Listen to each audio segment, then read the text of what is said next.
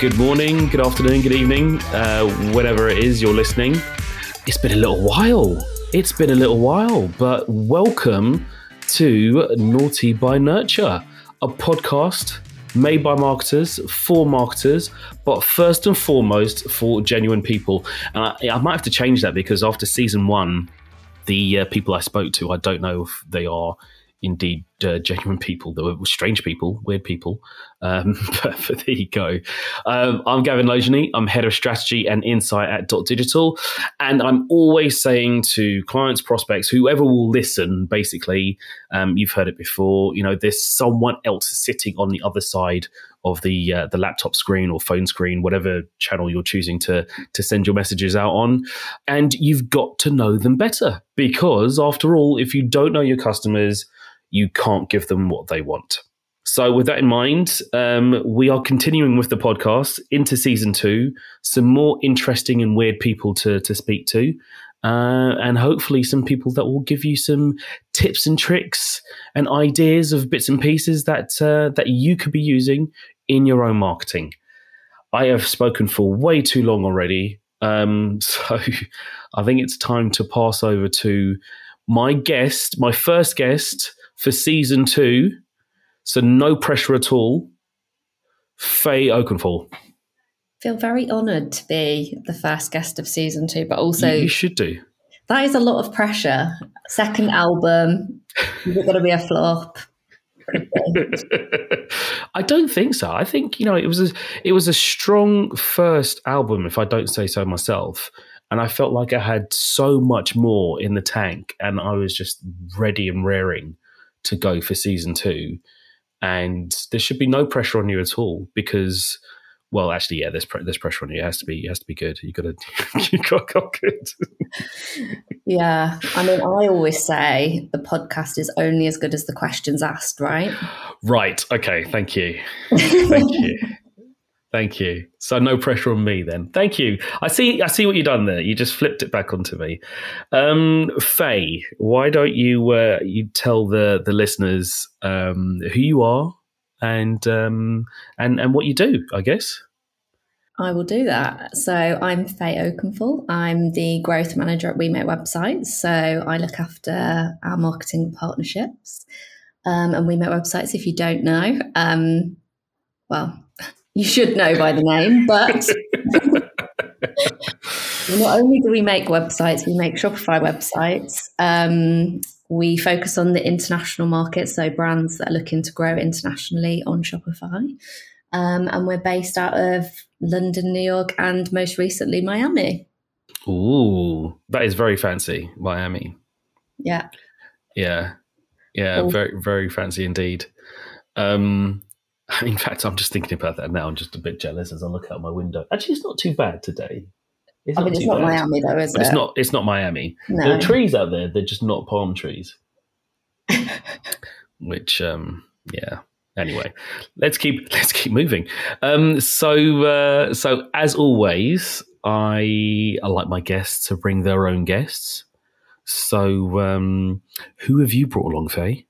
So I've brought Alex, who is the one of the co-founders of We Make Websites, and who is actually based in Miami. So, hello, hello everyone. Glad to be along for the uh, difficult second album. Hopefully, we can get off to a bang. Um, it, it, yeah, hello from Miami. It is. Yep, there is sunny. There are palm trees. There are.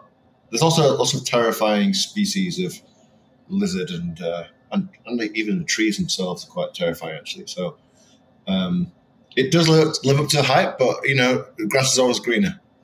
The grass is always greener, but I, I, I imagine the grass would be a lot a lot greener in Miami. Yeah, like the grass that kind of is literally greener. Yeah, um, yeah, yeah. But, that's yeah. I've got to stop doing this to myself. I think what I've got to do is actually the the podcast has got to get so big that I am the person speaking to you from Miami. That's what that's what I need to aim for. Um, or maybe we can do some sort of house swap. Would you be up for that? Yeah. Where, where do you live? Uh, I'm in southeast London. oh. Yeah. No, seriously, no, I love southeast. Got a lot of friends down there. Yeah. No, that. No offense to anyone else who lives in southeast London. no, no, no, no, no. I'm a Alex- big fan. Alex isn't a fan. But, but I have friends fro- from uh, uh, uh, New Cross to Erith. Okay, Wow. fair enough. I'm, I mean, I'm not. I'm not. I, I, we can't start talking about different areas, but I'm not the biggest fan of New Cross. No. Um, Whoa, getting into the controversy yeah, controversy I already. know. I know. I've, I'm, I've lost uh, a What is listener that, from 'cause New Cross. Goldsmith. That's that some sort of goldsmith? No, it's got nothing to do with the uni. No, it's just the the the area Name. itself. Um, let's let's keep it going before I um I offend any more. Yeah, what, what is this podcast about? it's, it's not about different areas of London. It's not about different areas of London. It's about getting to know people better. Um, and one way of us doing that is by asking both of you to to give us some sort of interesting or embarrassing story about yourselves, um, so that the listeners can get to know you better, and then you know we we all we all feel bonded, right? Right. okay. I mean, don't don't don't feel really enthused or excited about this. Yeah, like, um, after you, Faye.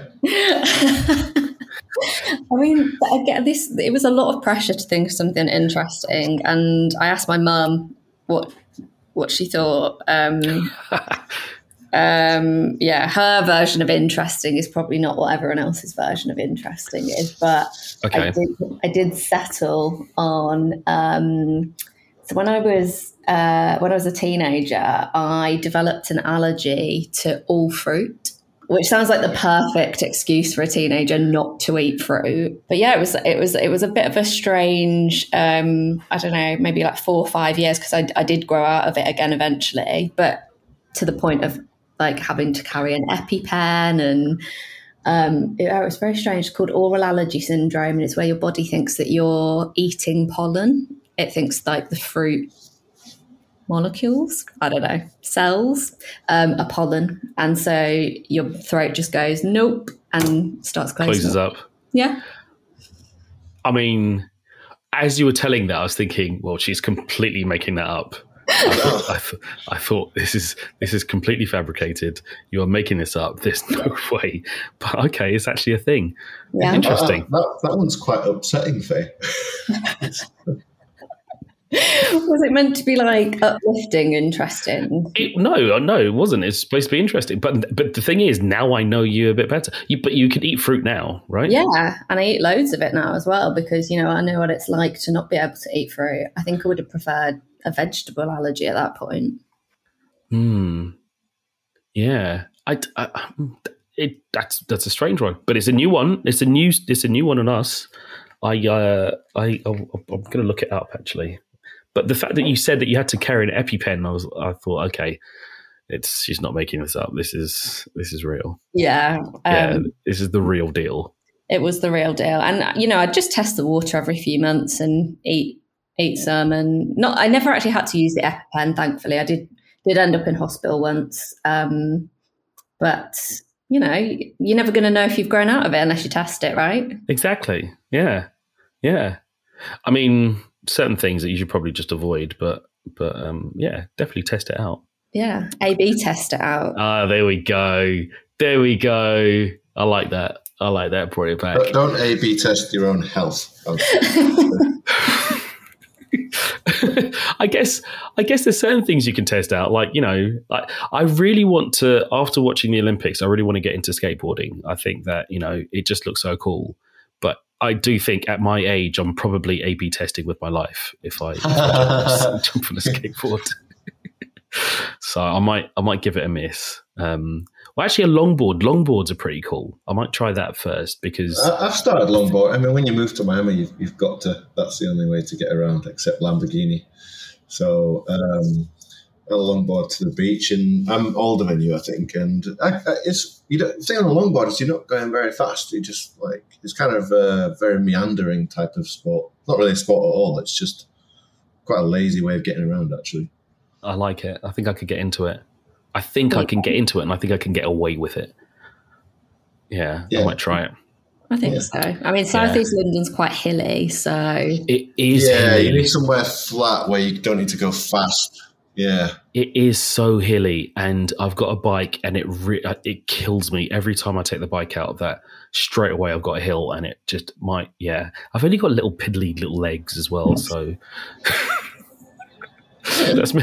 That's that's me sharing stuff with you guys. Um, Alex, was that your interesting fact that you you uh, Yeah. longboard everywhere?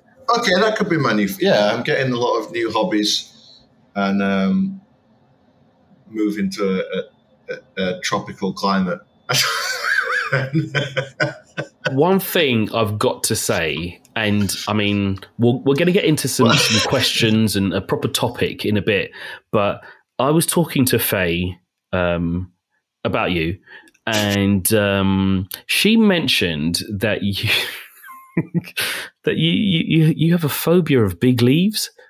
yeah, that's true. Yeah, so I, in fact, I'm right next to. Uh, in, we've got an indoor bird of paradise. It's about five feet tall, and it is horrifying how big the leaves are. It's some childhood phobia. I've been trying to think about it a lot.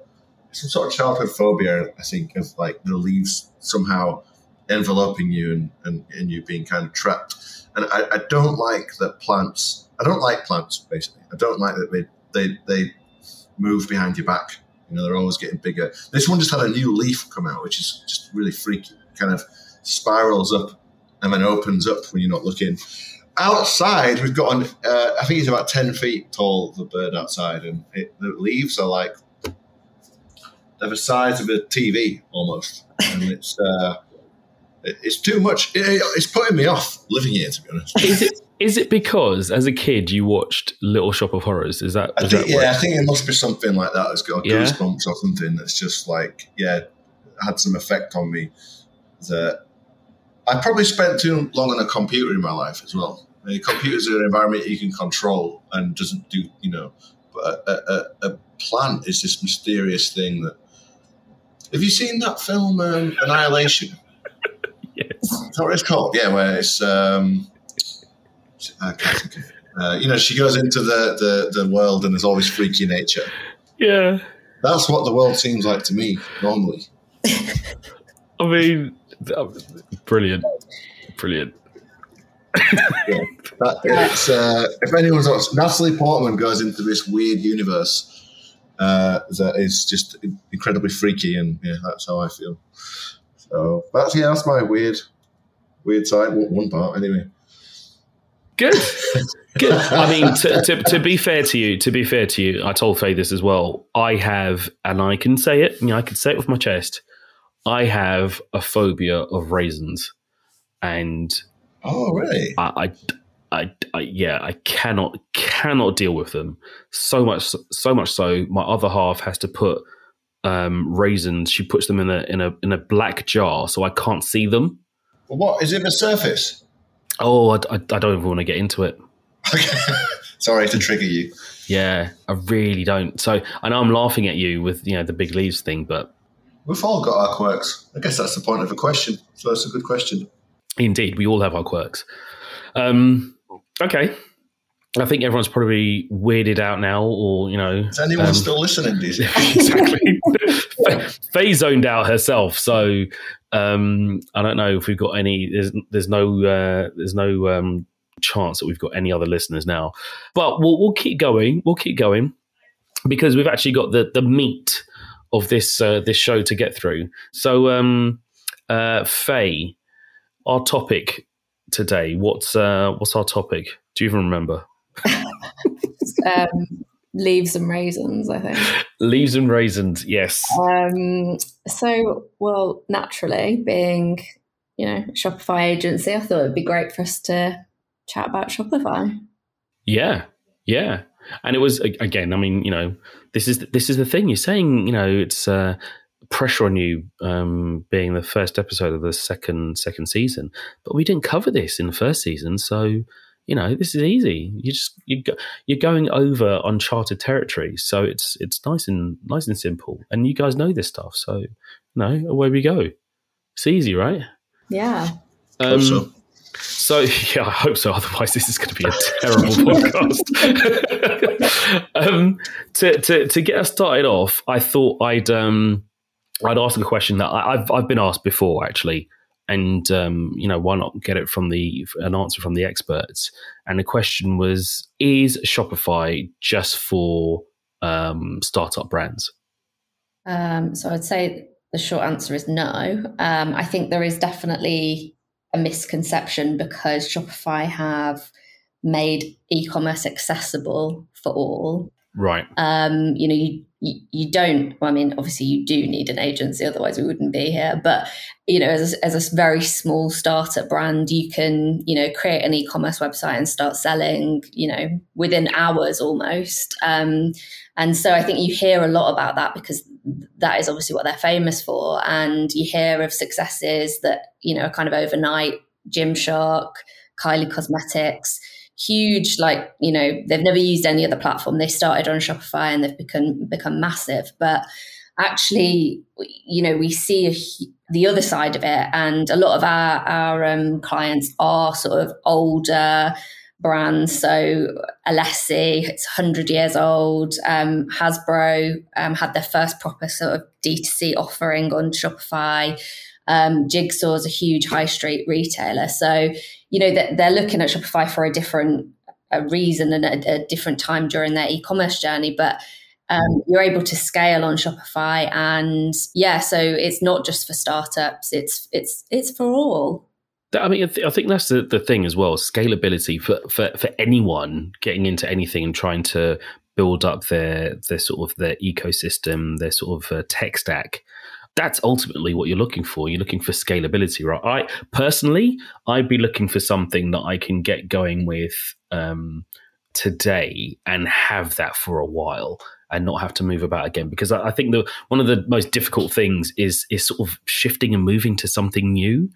Um, I'm not saying that you should just stick with something because you know you're lazy mm. but but you know you, you, you want to look for something that is is scalable and grows with you because that's the name of the game right? You want to be able to grow. So so that's um yeah. I, when you said some of those those brands though like you know Gymshark and Kylie Cosmetics um Kylie Cosmetics wasn't that was that was that not huge anyway or am I Am I completely wrong there? I mean, she was always going to be huge because of yeah who launched it, but she launched launched first on Shopify. That's who she she kind of chose to launch with. So I think you've got brands like that who are just going to be an overnight success and I can handle that. Yeah. Um, and then you've got brands like Gymshark that were grown out of someone's bedroom and and they've just they've scaled. Um, but then also brands who have crazy complicated real like legacy back end systems that um, you know move across to Shopify so that you know well they can spend a lot less money but scale over time and um, yeah yeah I think that's that's that's kind of in, important as well. That, that sort of as, as I said, the, the scalability is is a, is a key thing. Um, another question that I, I, get, and we'll, we'll move into more the more of the questions that I'm just asking. But another question I tend to get is the difference between Shopify and Shopify Plus, um, and people not really knowing, you know, where the differences lie. So, you know, can we clean that up? Is, is, is there a chance yeah. we can do that?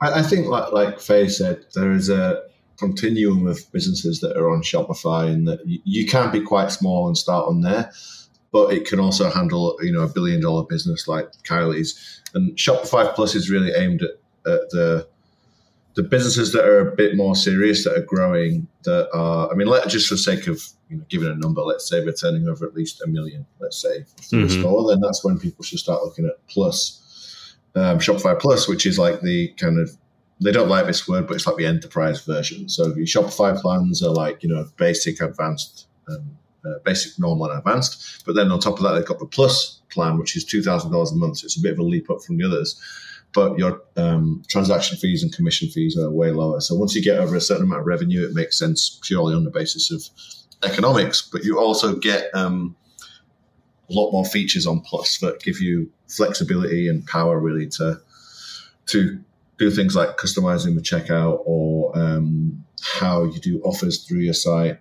Um, better integrations. So it, it's just a step forward for brands. Yeah. And really a no brainer for anyone that's starting to scale.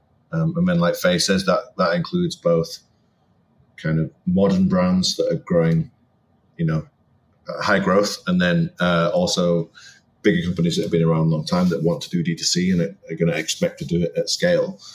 Um, and there isn't really any, you know, we talked about scalability. There's no limit to Shopify in terms of scale. And in fact, there isn't really a platform like it that can handle 5,000 checkouts a minute, which, I mean, if, you, if you're doing that, then obviously you're doing uh, spectacularly well. So there's no limit there.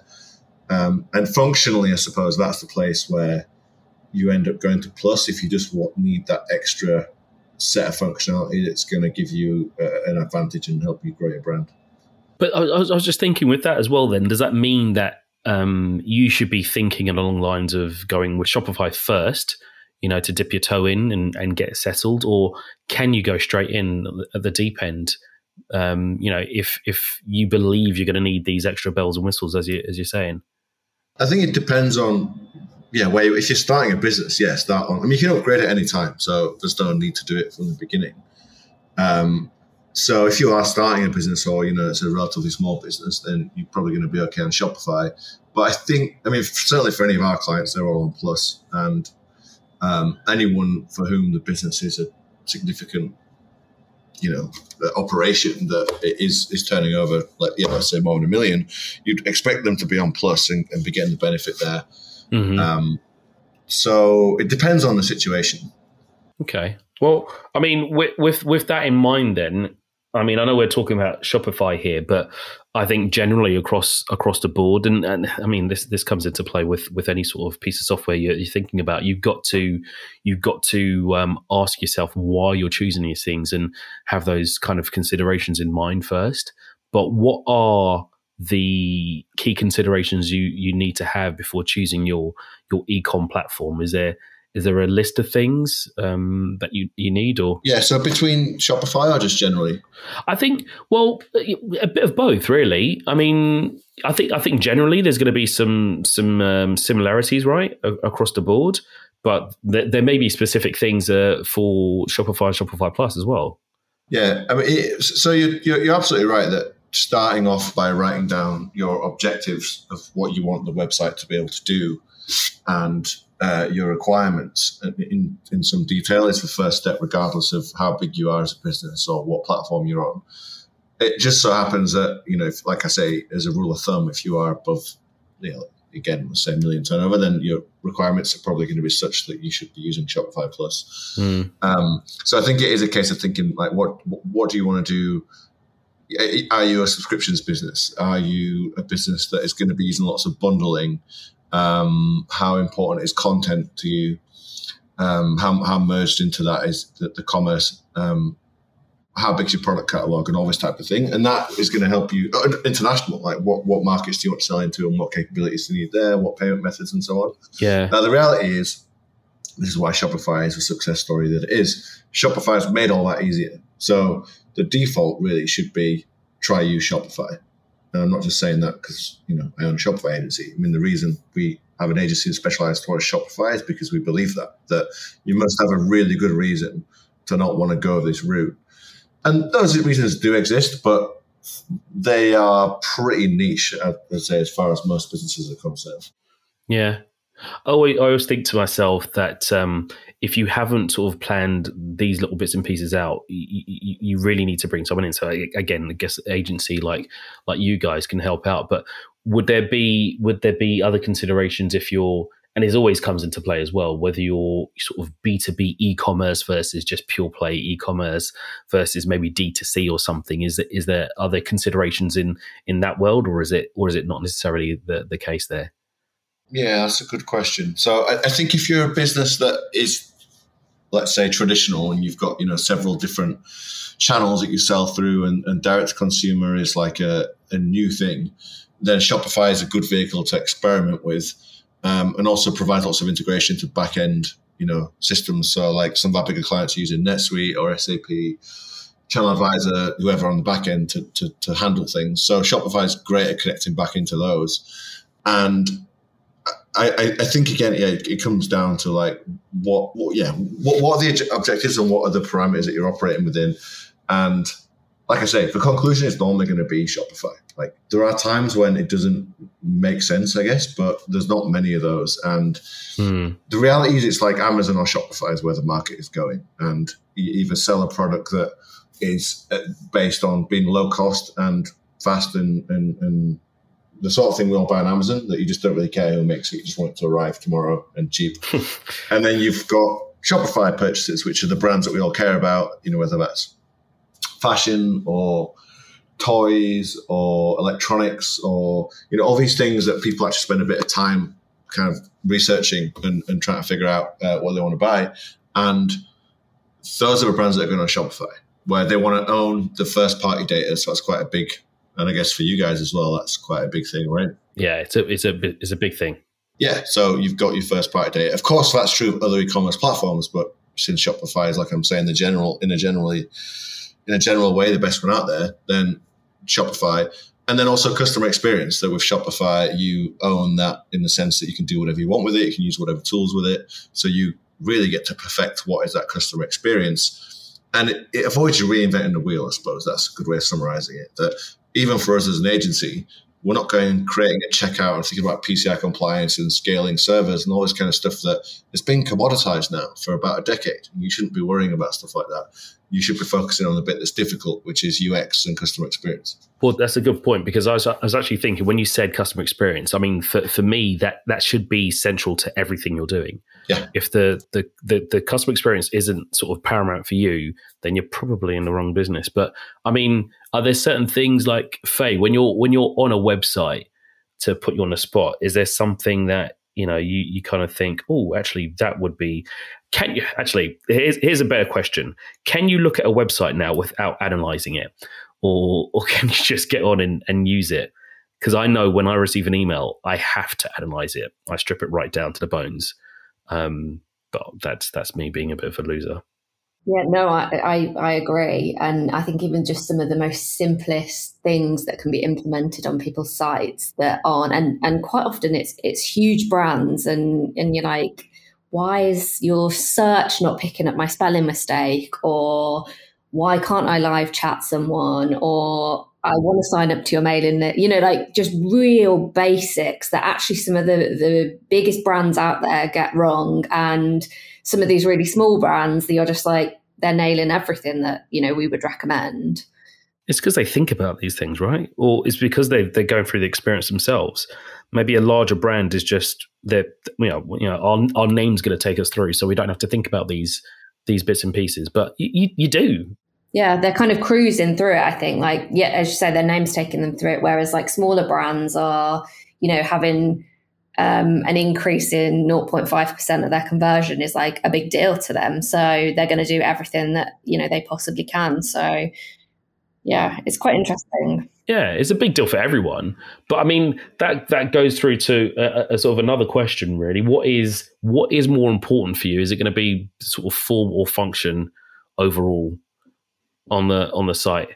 I think a, a, any website needs to start with function, which is what what do people actually need to do on the site. So you know, Uh-huh. e-commerce site obviously it's basically buy something, um, and if you're a growing business, what a really good sign is is you're selling well, but you have a crap website, right? So you you know that something's right. You know, product's good. There's some sort of resonance, whether it's brand or buzz or the product or something, and then you can go and optimize the site and of course squeeze many more percentage conversion out of it. And that's form, right? Like th- that is taking the fa- fundamentals of the site, what should be possible, and then well stylizing it. And um, I think a lot of, especially newer businesses, make the mistake of thinking, like, and I guess this is the essence of the question about you know how it looks and getting inspired by the sites, which is important, but it's not as important as getting the basics right. So you know, someone needs to be able to buy, and if not buy, sign up. You know, we want people to be sticky. So capturing an email address is you know the the, the name of the game there, and social media following it is kind of third priority after that, and getting it so that they're going to come back because let's say your conversion rate is three or four percent, that's still ninety six percent of people that are going on the site and then leaving. But if you can get 10% of them to sign up for something, then they become sticky, especially if you're selling something that isn't the sort of purchase that people make very often or is quite expensive. Then you need to over time nurture them, and that you know that's where something like uh, uh, Dot Digital comes in, where you're you're building that rapport, I suppose, or relationship with the consumer who then one day thinks, oh, I need that thing. Or even better, a friend says, do you know someone that does this? And they say, oh, yeah, I've been getting emails from these guys. So all that I would describe as function and is the, the foundation of the site. But then on top of that, you need a bit of flair. And of course, most of these D2C brands, there is an element of inspiration or some sort of, you know, deep meaning with the brand. And that's, I suppose, form at some level. So that would be my answer there, I think. I think also the average person will not be like, oh my God, that site is gorgeous. But they will be like, it was so hard to use, or I couldn't, yeah. you know, I'm thinking like, like my parents, and maybe they're not everyone's target, you know, audience, but they are someone's target audience. And, you know, I'm not going to get a phone call from them saying, like, oh, this site was just beautiful, you know, and I loved how it looked. But they are going to be like, can you help me make an order? And so I think that's that's the crux of it really is like that really impacts people whereas form, you know, I mean, yeah, not not necessarily. So yeah. I you know what, it's funny you said that your your parents probably aren't the, the target audience, but they are someone's target audience. And I think actually you should be looking for that you know the people that, that might struggle overall to use your site. You should make it super simple for them. And um, in in the last season i had um, philip story on from enchant agency and um, his, his guest was his mum. And it was brilliant just to get just to get her her insight on bits and pieces. I think that's where that's where you need to be um, you need to be thinking of, of, things in that way. And for me this is a, a good question because i when it comes down to email you know, all we're trying to do really is we're not trying to keep people on a page of email. You know, you're not going to get the conversions um, there. You're trying to drive people through to the to the website. God, I've lost track of how many times I've said that before. But you're driving people through to the website. But then we can only do part of that, right? If we if we've done our job, which is driven people to the website, it's the website that needs to convert. So the the UX needs to be spot on, right? Yeah. Yeah, and it, and, it, and if you're wondering what the best addition is there that someone could do, I think it's thinking about helping people find it and search. Actually, the Faye mentioned is a, is a really good point there. That having a good set of filters, facets that can ensure that people can drill down to what they want quickly, and you know stops people being frustrated by having to do loads of different searches. I mean, they can't filter right and and whatever else. It, everything. So I mentioned stickiness. That's one pillar of conversion, but also um, having a frictionless process where people can just find what they want. I mean, ideally, you are using some sort of personalization tool to show what people want on the front page and getting it right, you know, especially if it's a repeat customer. But surfacing what they want, either for discovery or if it's a specific search. And if you try, try like a random search bars on e-commerce sites, you know, most of them are, crap. And it, it's still, it, it, it's an easy thing you could do is go in your analytics and look at what is it that people are searching for and can't find it and just go in and fix that whether it's merchandising or whatever. Um, and again it's the sort of thing. I mean you mentioned like you know showing the site to your parents. I mean there's something to that. And nielsen did a famous study where they said if you show a, a, a software generally to five people and watch them using it and get them to talk out loud using it you learn 90% of the ux improvements. 100% that's so true. Um, I I was I was thinking then if um, over the years you probably learned a, a, couple of bits and pieces about Shopify, and I was thinking what is what is that one thing you've learned that you wish you knew years ago? Like if you hadn't known that before, what is the one thing you'd known? You would have you would have you would you would have used all the time by now. Um, that's a very big question. One thing Um, I mean, for for me with with with with email, it is it's always a case of just make sure you're you're collecting the right data. I think that that's the center of everything. So you know, I think I think there's certain brands that don't collect the right data, and then they they they moan and they worry about the fact that they can't automate in the way they want to. But it's primarily down to the fact that you haven't collected the right data in the first place.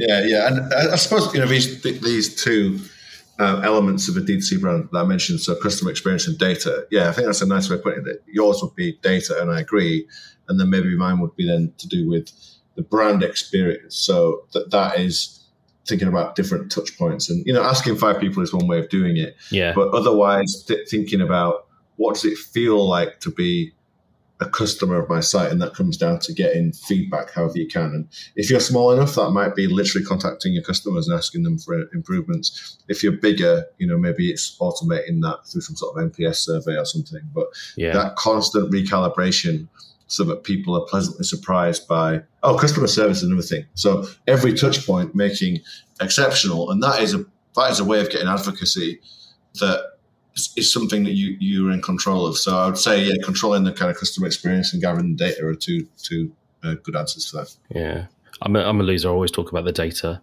Um, what's what's what's the? Uh, this is probably one I could throw at you, Faye. What's the uh, one piece of advice you can give to uh, a brand considering Shopify? Um, pick the right agency. uh, no. Well, I mean, is that already? Simple. I think the the thing is, um, shop as Alex said, like Shopify is great. It's great if you are a small brand and you're you're doing it by yourself. But the the thing that will make the big difference, and I'm sure Shopify will agree with this as well, is choosing an agency that can take you where you need to go and there is a the right agency for everyone. I think um, it, that relationship is the make or break of, of that website. Like you work so closely with an agency, they're part of your team. They should be, you know, the one that's pushing you forward and helping you drive that, um, you know, ecom strategy. They should be able to challenge you and say, you know, you're not Gucci. So actually, you do need a bit of function on your site. You're, you're going to be successful if you choose Shopify. But I think having that agency is super important. And there's some absolutely brilliant agencies in, in the Shopify industry.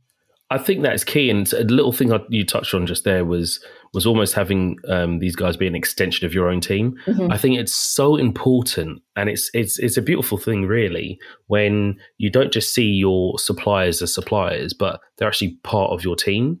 Yeah, because then you re- you really do see the the um, sort of the winning strategy. You see the you see the results um, because they're, they're not just um, these guys that we employ. Actually, they are part of us, and we share with them exactly what we're aiming for. So we're all goal aligned, and I think that's um, it's a lovely thing when it happens. You know, when you've got a, a client that completely trusts you as well. And I guess the trust comes from you choosing the right agency because they, they get you. So um, although I laughed at you with that, I think it's a good it's a good point overall. Yeah, I think you know, just similar to getting to you know getting to know who the marketers are. You you know, agencies are people, surprisingly, um, but you've got to be able to get on with them, right? Like you have if you if you're speaking to someone at an agency every single day of your working life, like you should be, you should be able to get on with them and trust them and um, you know and so for us a big part of you know what we do is building that like relationship and you know the ecom team's been able to trust in what we do and what we believe in. So yeah. What one thing um, i can't get my head around um, and you know something that uh, a, a, a, brand or a client will trust you for is giving them advice on bits and pieces. And i cannot for the life of me really understand what headless is. Um, and hey, you're not the only one. I think I would be amiss if I didn't have you guys here. I don't know if I need to direct it to you, Faye, or if you're going to run away from this technical one. But um, uh, yeah, I'm definitely going to duck away from that one and leave it to uh... step away. What what is it? What the hell is it? Okay, I mean that, that that you're asking the right question, and as someone with background in computer science, I have to agree that it is quite hard to get your head around. What it basically means is the front end of the website is built in a different technology to the back end. That's basically it. And well, that was simple. The reason, yeah, and, and, and the reason that's good or can be good is because that means you can specialize with different systems. So your front end can be focused on amazing front end, front end experience and your back end. So that would be Shopify or an equivalent e-commerce platform is specialized in things like content management or catalog management, or in Shopify's case, providing the checkout. Um, so you can get the best of both worlds is the idea, and that's become pop- that that's become a way. Uh, because of the, the, the fact that APIs of the way that all these systems connect together, this is a kind of next generation, I suppose, of e-commerce. The advantage being ostensibly that you can therefore have a front end that is, let's say, way faster than if you build it on um, a monolithic system. So monolithic means um, one system does the whole thing. So think like Shopify, Squarespace, WordPress, Magento. Right. These that's when you've got one system that does everything front and back.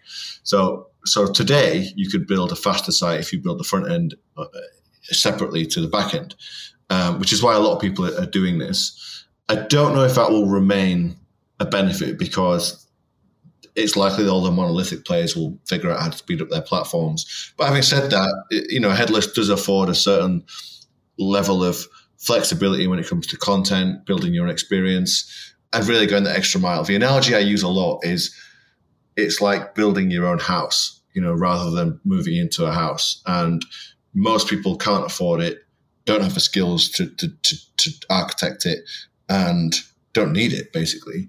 Um, but the barrier to, to which you can go headless is coming down, and I'll come back to that actually in a second. But overall, the idea is, yeah, you, have built your own, you know, your perfect property, and th- some brands need that, and I think there is a size of brand where you really, really want to double down on uh, front end experience, and you need to build your own in, in a modern framework like React or, or Vue to do that but it means everything's way harder. So we take mm. for granted a little bit how much, how many problems a monolithic system solves. So it, it, it, means you don't have to think about so much. Installing apps is a big thing. So with Shopify, you know, you install an app, it's in, it kind of works.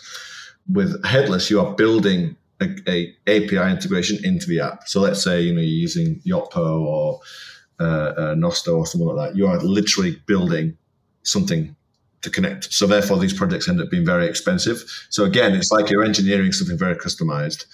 Now, there are a few players in this market that are making it easy. So uh, Shogun front end, um, Nacelle are two, where they in effect are the the head. So it's called headless because there's no head on the backend system. There was no sure, sure, sure. no view of it.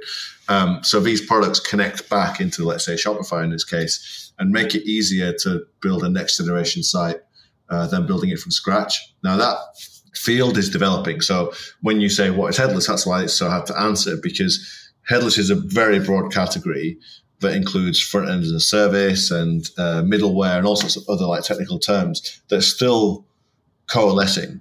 So it's it's it's very amorphous and changing quickly, but basically it's a way of building a high end website. Let's just say that. But I, I think uh, again, coming back down to what Faye was saying about choosing the agency that's right for you, that's something that you guys can can um, suggest and you can um, advise on. Yeah, we do a lot of it, and and we will do exactly what we talked about at the start, where you give us what you need, and we will say yes, you need to do headless if you want to do it today, or or not. I kind of knew what I was talking about before. I, I know enough to be a little bit dangerous, but I mean that that um, mostly dangerous to myself. Um, but um, but that yeah, that sort of breaks it down a little bit more. I could probably get Faye back in here for this one because uh, I have a question in around. Well, how do we? We kind of touched on before, but how does sort of email, chat, uh, and you know different channels, really cross channel marketing? How does that sort of fit into to the equation with you guys as well, and and uh, and Shopify sites? I assume you're asking me this one because I used to work at Dot Digital, so you know you I used to work at Dot Digital. A passion for email. um, yeah, I mean, it's just so important that that all works together. When I worked in email and, you know, we had like the best automation and like the emails looked amazing and we bought SMS in and then the site was terrible. like one you've got one leg um, and it, and it's and it works the other way around and those things just have to work together and i think like the journey has to be similar across you know there's no good using completely different branding on your email. Like it has to be like coherent and it and it has to you have to speak in the same way as you do on your site across your social and and you know it's it's what people should be expecting. And I think you know you wouldn't go into a physical store and you can buy something but you're not allowed to ask a question. And um, you know they don't tell you when they're open or when they're doing a sale or like it, that just wouldn't be a thing. So why should it be a thing online? If anything you need to be telling them more because they can't see your your physical product. And you need to be doing all of that to alleviate any of those concerns that you maybe wouldn't have if you were in store looking at something. So yeah, it's always crazy to me when people aren't utilizing all of those tools alongside, you know, paying potentially a lot of money for a website. It just it, it doesn't make any sense. But yeah, um, it's not going the whole way, is it? It's you're just you're giving up you're giving up part way and why sell yourself short especially if you want if you want what you're doing to be a success you need to you know go the go the whole hog yeah and i think like you said it like the data is so important. Like mm-hmm. you know that e- ecom site is your vessel for collecting all that data for the future. So yeah it's, it's super important to have the, all of that aligned across and make sure all your systems are, are connected up and they're all speaking to each other. Yeah it's essential. It's essential. Yeah. but i mean with with that in mind using those those sorts of tools i, I you know I talked about chat and maybe there's there's voice or something that um, could be could be something you you consider. But I think this is kind of taking us through to the next step of you know what does the future hold for ecom and, and Shopify? What do, what do you think there are trends to come? Do you think there are uh, uh, tools and extensions that that are going to make people's lives a lot easier? I know we touched on headless, obviously, but uh, are there any things that you guys can can think of that that people should at least have on their radar? I think the overall, yeah, the overall improvement of customer experience. That I guess one area that does combine with data is for a long time, I don't feel like we, well, a lot of brands haven't delivered on the promise that if they're going to collect this stuff, are they actually going to make it easier? So, you know, when I go on the site, I'll tell you a good example actually. It's not e commerce, but when you book a flight, and you have to put in your phone number every single, even if it's someone you fly with all the time, you end up putting your phone number in all the time. And there's always information where you're thinking, if we're so smart at data nowadays, then why is the most basic stuff not possible? I think in e-commerce we're generally a bit further ahead, but still, I think one of the things we'll start to see more of is the promise of. I guess AI is like one extreme example of this, but that you're going to land on a site and actually get a, a meaningful frictionless experience where the thing you want is shown, you can find out what you want about it, and then you can frictionlessly check out. Um, so I think that that trend will just continue, and therefore anyone that isn't keeping up with that is going to be left behind. Well said, Faye. um, yeah, I mean, I, t- I totally agree. I think obviously the, I mean, what well, they saying like the last year's brought e-commerce forward by like 15 years. And I think that's, you know, more so in terms of like the amount of brands that have prioritized e-commerce. But um yeah, I think I think just there's there's some really interesting things. Um, a couple of things I suppose that we've done that I just think, whoa, like what year are we living in? Um, we did like a an amazing kind of um, VR like for like experience for Hasbro where um, they were like crowdfunding a toy and you could see it. Obviously, it's not even built yet; it's not even a thing. But like they've used VR to be able to crowdfund this toy. And you just like, what? Like, if you'd have told me that ten years ago, you'd just be like, "That's not a thing." So, and and, and obviously that's that's a massive brand using that. But I think we'll start to see you know smaller brands having access to that sort of technology and be able to do that all the time. And then consumers will also be expecting you know that sort of thing. Like i'm i'm trying to buy a chair at the moment for my living room and i'm super indecisive can't really like decide or visualize it. And i'm like what retailer is letting me try a chair in my living room? And i yeah. can't find one. Yeah. I mean, IKEA have that sort of thing, right? The no, no, I don't know. I'm going to phase phase beyond IKEA now at this point. Well, yeah, I, am guessing. I'm guessing if you're choosing a chair and the chair, you're going to want something from something that isn't IKEA. She's a typical millennial, you know, combining uh, Primark and uh, Dior at the same time. and, uh, so not not everything can be IKEA. I'm, I'm I'm sorry. You mean Primani? Oh, okay. Right, Yes, yeah. that is what I meant. Yeah, you meant Primani. Um, good, good. And I, I, I, I, I, love when I see these sort of new bits and pieces filtering to, to sites just to make things easier. But it, it- just doing the simple things like remembering me is is one. I have countless times left websites because they just don't remember me. And that's not really looking to the future. That is just the basics, you know, using the data that you have on me to remember me because actually that's something you can do better online that you you know you, you don't have in store. If you've have you know if you've got a little corner store or something and people come in regularly yeah you can remember them. But you know a big store on a high street you can't remember everyone that walks in the door but you've got the data to remember the amount of people that come onto your website so use it. I, I think it's just uh, yeah silly not to use it. Um but but there you go. What I think you should be using more is your ability to share music with your friends and colleagues, which leads me right to the uh, the pinnacle of the episode. Every episode, it's the time when I ask my guests to um, to give me some you know some musical recommendations. It doesn't have to be anything super fancy, but I, I do want you to recommend something to me that I can start playing or straight away, really, or or I can judge you on. That's probably why I do this, Yeah. um, The, so I can okay, judge you. A the real bit. point of the podcast. Well, it's in the name, right? Naughty by nurture. So you know, it's, it's taken from a from a from a group anyway. Shall, shall I do mine first?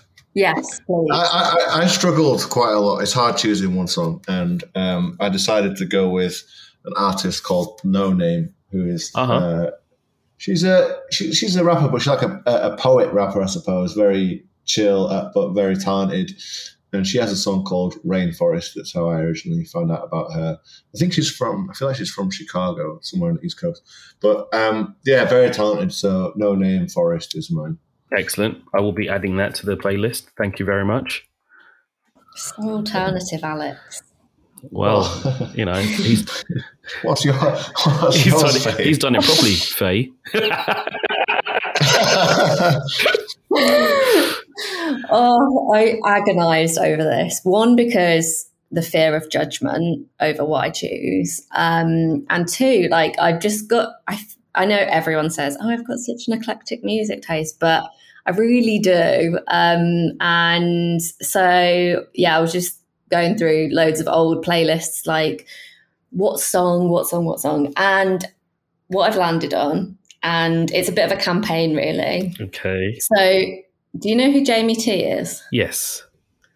What happened to Jamie T? I don't. I don't know. But maybe maybe that should be the next album. What happened to Jamie? yeah. He just disappeared off the face of the earth. There's even like a YouTube video that's like, What happened to Jamie T? The Guardian wrote an article, What happened to Jamie T? And so I think that man didn't write a bad song. So I think we should try and get him back into music. I thought you were going to say we should get him on the podcast. I was like, oh, I don't know if. Uh... How's his email marketing? yeah. Does does he need a Shopify website? Interestingly, I did go on his website to research because I do that occasionally just to see whether, you know, he's put anything up there. And his mailing list is closed for sign-ups. Ooh. So he's doing a bit of a Wetherspoons on us, I think. Mm, Interesting. interesting. Um, Interesting. so I think Jamie T song, If You've Got the Money, Okay. classic. It's, you know, Yeah, I remember that. it's a great song, but I would just recommend listening to his two first albums, but all of them. Well, I mean, that, that's Alright. cheating. I can't put all of that on on the playlist, but I, I will put if you got the money on the playlist. I will. I will take that. That's the first. Yeah, no one said Jamie T. So, um, so that that is a first.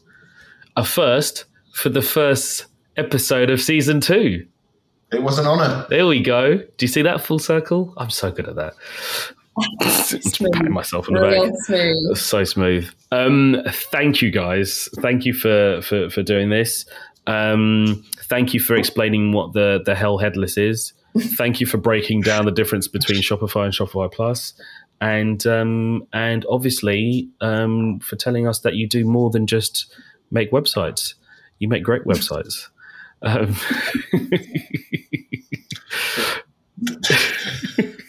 Thank you. It was a pleasure, and uh, yeah, very, it was yeah, honestly uh, great to be involved. So yeah, thanks for having us. No worries, no worries. Well, um, thanks guys, um, thanks for listening. Um, stay tuned for for more from uh, Naughty by Nurture. But until then, I'll uh, I'll see you in the next episode. Cheers. Bye.